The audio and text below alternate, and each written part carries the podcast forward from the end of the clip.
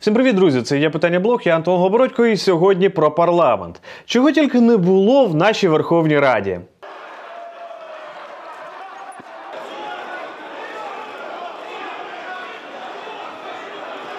Утримались 29. Рішення прийнято. Дякую. Переходимо. Закон прийнятий в цілому. Переходимо до наступного питання. Колеги, прошу не розходитись. Тут за- взагалі немає права. Як пан Тищенко. Заспо... И вы все погибнете, потому что вы дьявол, фашистский дьявол. Вставай, страна огромная. А сьогодні до колекції відеомемів з парламенту додався ще один ось цей. Шановні народні депутати, шановні українці, доброго дня, пане президент. Бачу, ваш Ярмак теж тут. Я хочу вам сказати, що я не боюся казати правду. Ви можете скільки завгодно травити на мене свої правоохоронні органи, кліпати справу, але я не боюсь казати правду. Е, Будь ласка, Ви я попрошу з- по темі виступу, Гео Багратович. Ви головний зрадник в країні. Виключіть, будь ласка, мікрофон. Дякую. Дякую.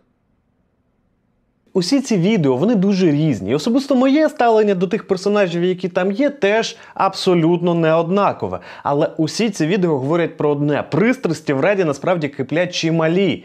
І коли ці пристрасті починають литися через край, це іноді буває занадто. Проте головне, що всі ці пристрасті кипіли недаремно. І рішення, які вони там приймають, вони приймались на користь України. Саме тому сьогодні ми розбираємося з тим, що ж там цього тижня наковиряли у Верховній Раді. Але перед тим як почати, ми вже традиційно ставимо цьому відео вподобайки, копіюємо на нього посилання, щоб в кінці відправити своїм друзям. Ну і пишіть коментарі, як ви думаєте, у Верховній Раді нашкребеться хоч з десяток депутатів, які працюють на Україну, а не на власну кишеню. Поїхали!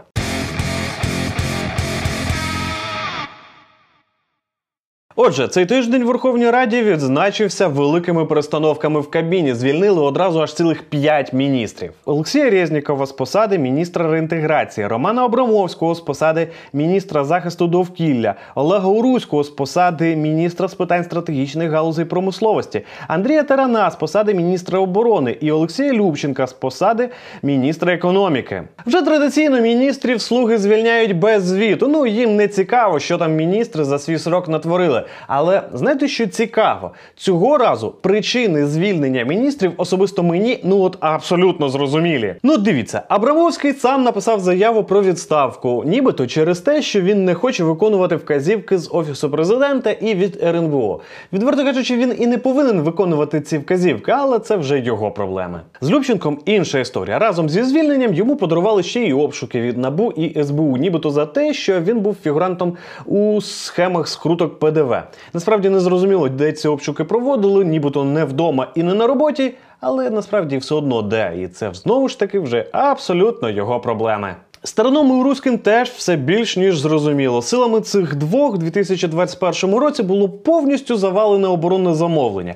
На Укроборонпром повертаються хлопчики Свинарчуків, а зі збройних сил звільняються досвідчені кадри. До речі, про міністра оборони Тарана вже давно кажуть, що його хочуть звільнити. Але спочатку не звільнили, тому що був парад, і не можна було нібито перед. Потім їхали в Сполучені Штати і вирішили після. А потім міністр Сполучених Штатів їхав в Україну і теж, нібито, ну давайте вже якось після свят.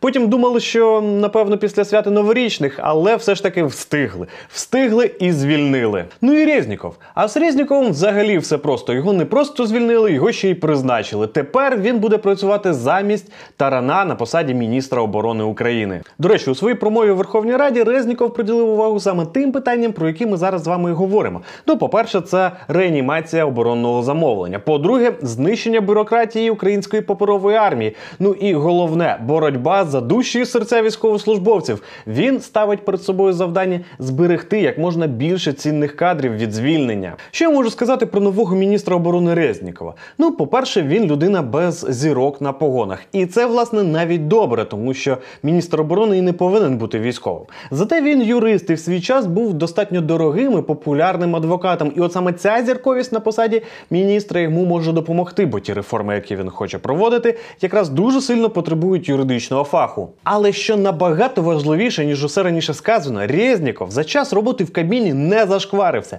І за часів Зеленського погодьтеся, це чимале досягнення. Тож зараз у нас є усі підстави після того, як змінили міністра оборони, а ще буквально кілька місяців тому звільнили і головнокомандувача збройних сил.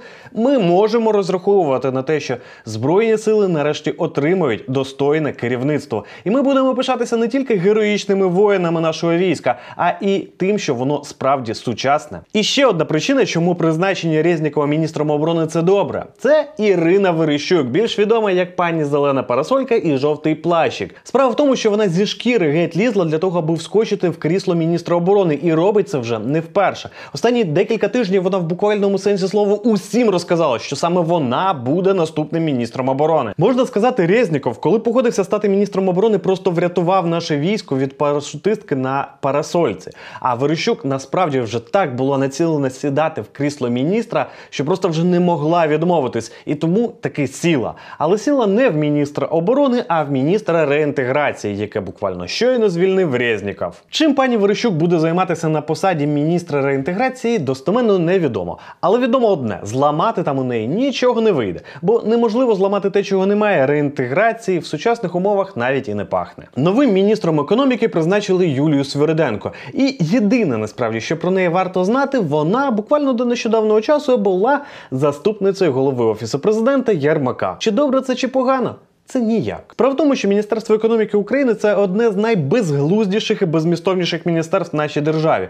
Українська економіка, якщо її просто не заважати, от просто забрати від неї руки і не чіпати, буде рости на 4-5% щороку. А коли розвитком цієї ж таки економіки займається ціле міністерство, то приріст у нас 2-3%. Отака от допомога. І причини цього далеко не економічні. Це перш за все корупція, бюрократія і непрацюючі суди. Тож кого б ви не поставили міністром економіки, хоч Біла Гейтса, хоч Ілона Маска, хоч Марка Цукерберга, це абсолютно нічого не змінить. Значить, і у нового міністра економіки, якого призначили сьогодні, нічого зламати не вийде. Ну і останнє міністерство, яке цього тижня отримало нового очільника Міністерство стратегічних галузей промисловості. Ним став колишній митник Павло Рябікін. І я коли бачу цю строку в резюме: податковець, митник, прокурор, слідчий, суддя, я мимоволі напрягаюсь, і щось мені підказує, що не дарма. Але я впевнений, що Рябікіна нічого не вийде зламати, тому що це міністерство стратегічних галузей промисловості, воно ще більш беззмістовне ніж міністерство економіки. Буквально нещодавно цього міністерства взагалі не існувало. Його створили тільки для того, аби взяти під контроль Укроборонпром. Створили, взяли. І от буквально цього року. Держоборонзамовлення було не просто не виконано на 100%, воно було провалене на 100%. Тож Важко зламати те, що і так не працює. Коротше, міністрів змінили, але політика залишилась старою, тому важко очікувати, що щось найближчим часом принципово зміниться. Як кажуть в Одесі, якщо бордель не приносить прибутку, то треба не ліжка совати, а повій міняти. До речі, якщо ми вже заговорили про повій, я тут нещодавно дізнався, що цивільна дружина головної політичної проститутки країни Павла Вовка із ОАСКу це народна депутатка, і щоб ви не сумнівалися, із ОПЗЖ Антоніна Славіцька. Коротше, бордель точно треба перезапускати. Ну, принаймні починати готуватися до того, що скоро цей час прийде. А часу і справді залишилось небагато. Наступні вибори вже менше ніж за два роки. І до речі, вже 40% українців дуже хочуть нових виборів. Але заради справедливості треба звернути увагу і на позитивні результати діяльності Верховної Ради. А цього тижня Верховна Рада зробила перший крок до ліквідації вовчого суду ОАСКу. В першому читанні був проголосований законопроект, який забирає ОАСКу повноваження розглядати справи, які стосуються органів державної влади, тобто кабінету міністрів, міністерств, президента, Верховної Ради. А саме цим і славився Вовчий суд, бо він мав монополію на розгляд справ, які стосуються саме державних органів влади. І будь-яке питання, яке треба було вирішити, можна було порішати через ОАСК. Звісно, для того, щоб навести лад в ОАСКу, просто прийняти такий закон замало. Для цього цей суд треба повністю к чортям ліквідувати. І для цього є спеціальний невідкладний законопроект, який вже 8 місяців знаходиться на розгляді комітету комітету Верховної Ради. Але Костін, який кришується Татаровим з офісу президента, заблокував розгляд цього законопроекту. Можливо, через те, що для президента ліквідація ОАСКу не такий уже і невідкладний проект, і йому навіть самому дуже зручно вирішувати всі питання через ОАСК і особисто Павла Вовка. Але це вже зовсім інша історія.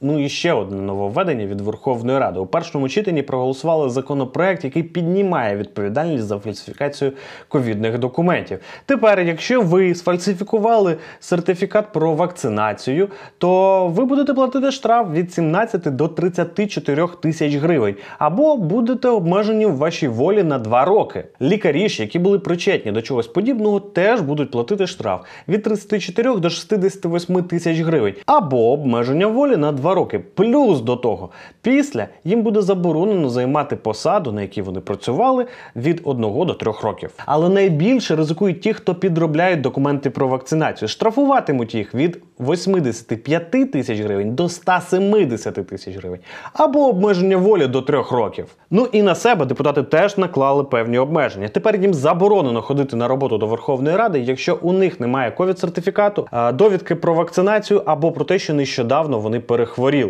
От знаєте, прям цікаво, скільки ж тепер депутатів буде ходити до Верховної Ради, і чи зможуть вони взагалі прийняти хоч який законопроект? Бо раптом може виявитися, що у нас більше половини Верховної Ради антивакцинатори, і їх там всередині ради набагато більше ніж під нею. А під радою цього тижня зібралося дуже багато антивакцинаторів. Вони там влаштували антивакцинаторський шабаш. Знаєте, протестували вони проти того, що їх примусово змушують робити вакцини. Хоча ніхто їх насправді не змушує. Відверто кажучи, якби вони понадівали шапочки з фольги на голову, ну ці, знаєте, від інопланетян, їхній мітинг би виглядав більш переконливо. Я от дуже щиро сподіваюся, що ніхто із людей, які були на мітингу, не захворіє на коронавірус. І не тому, що мені їх шкода. Просто лікування від ковіду в українській лікарні обходиться бюджету в понад 20 тисяч гривень. І, чесно кажучи, для антивакцинаторів мені цих грошей трошки шкода.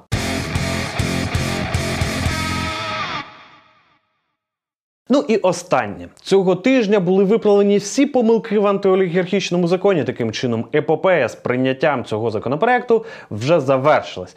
Тепер то почнеться тотальна війна з олігархами. Я про це, до речі, вже розказував вчора про те, як Ахметов, Фірташ і Коломойський за цим посиланням е, плювати хотіли на всі ці антиолігархічні закони. Якщо ще не дивилися, то дуже раджу. Але це далеко не останній багатій України, якому на санкції проти олігархів та й будь-які інші санкції плювати. Михайло Ткач, журналіст-розслідувач з української правди, цього тижня показав, як бідує один із українських олігархів Павло Фукс. Я нагадаю, на нього вже накладали санкції РНБО. У нього вже забирали нафтові свердловини, які він раніше прикупив у біглого міністра часів Януковича Ставицького. Але цього тижня він показав, наскільки сильно його це обходить. Він цього тижня святкував день народження під Києвом. Спеціально для святкування дня народження Павла Фукса в гольф-клубі побудували макет Венеційського палацу, а через озеро кинули місток. Ну щоб було враження, що і справді в Венеції. Під час дня народження в небі кружляли дрони, які складали абревіатуру ПФ, тобто Павло Фукс. Ну і звісно, шикарний салют. Привітати Павла Фукса приїхали брати Клички, Коломойський,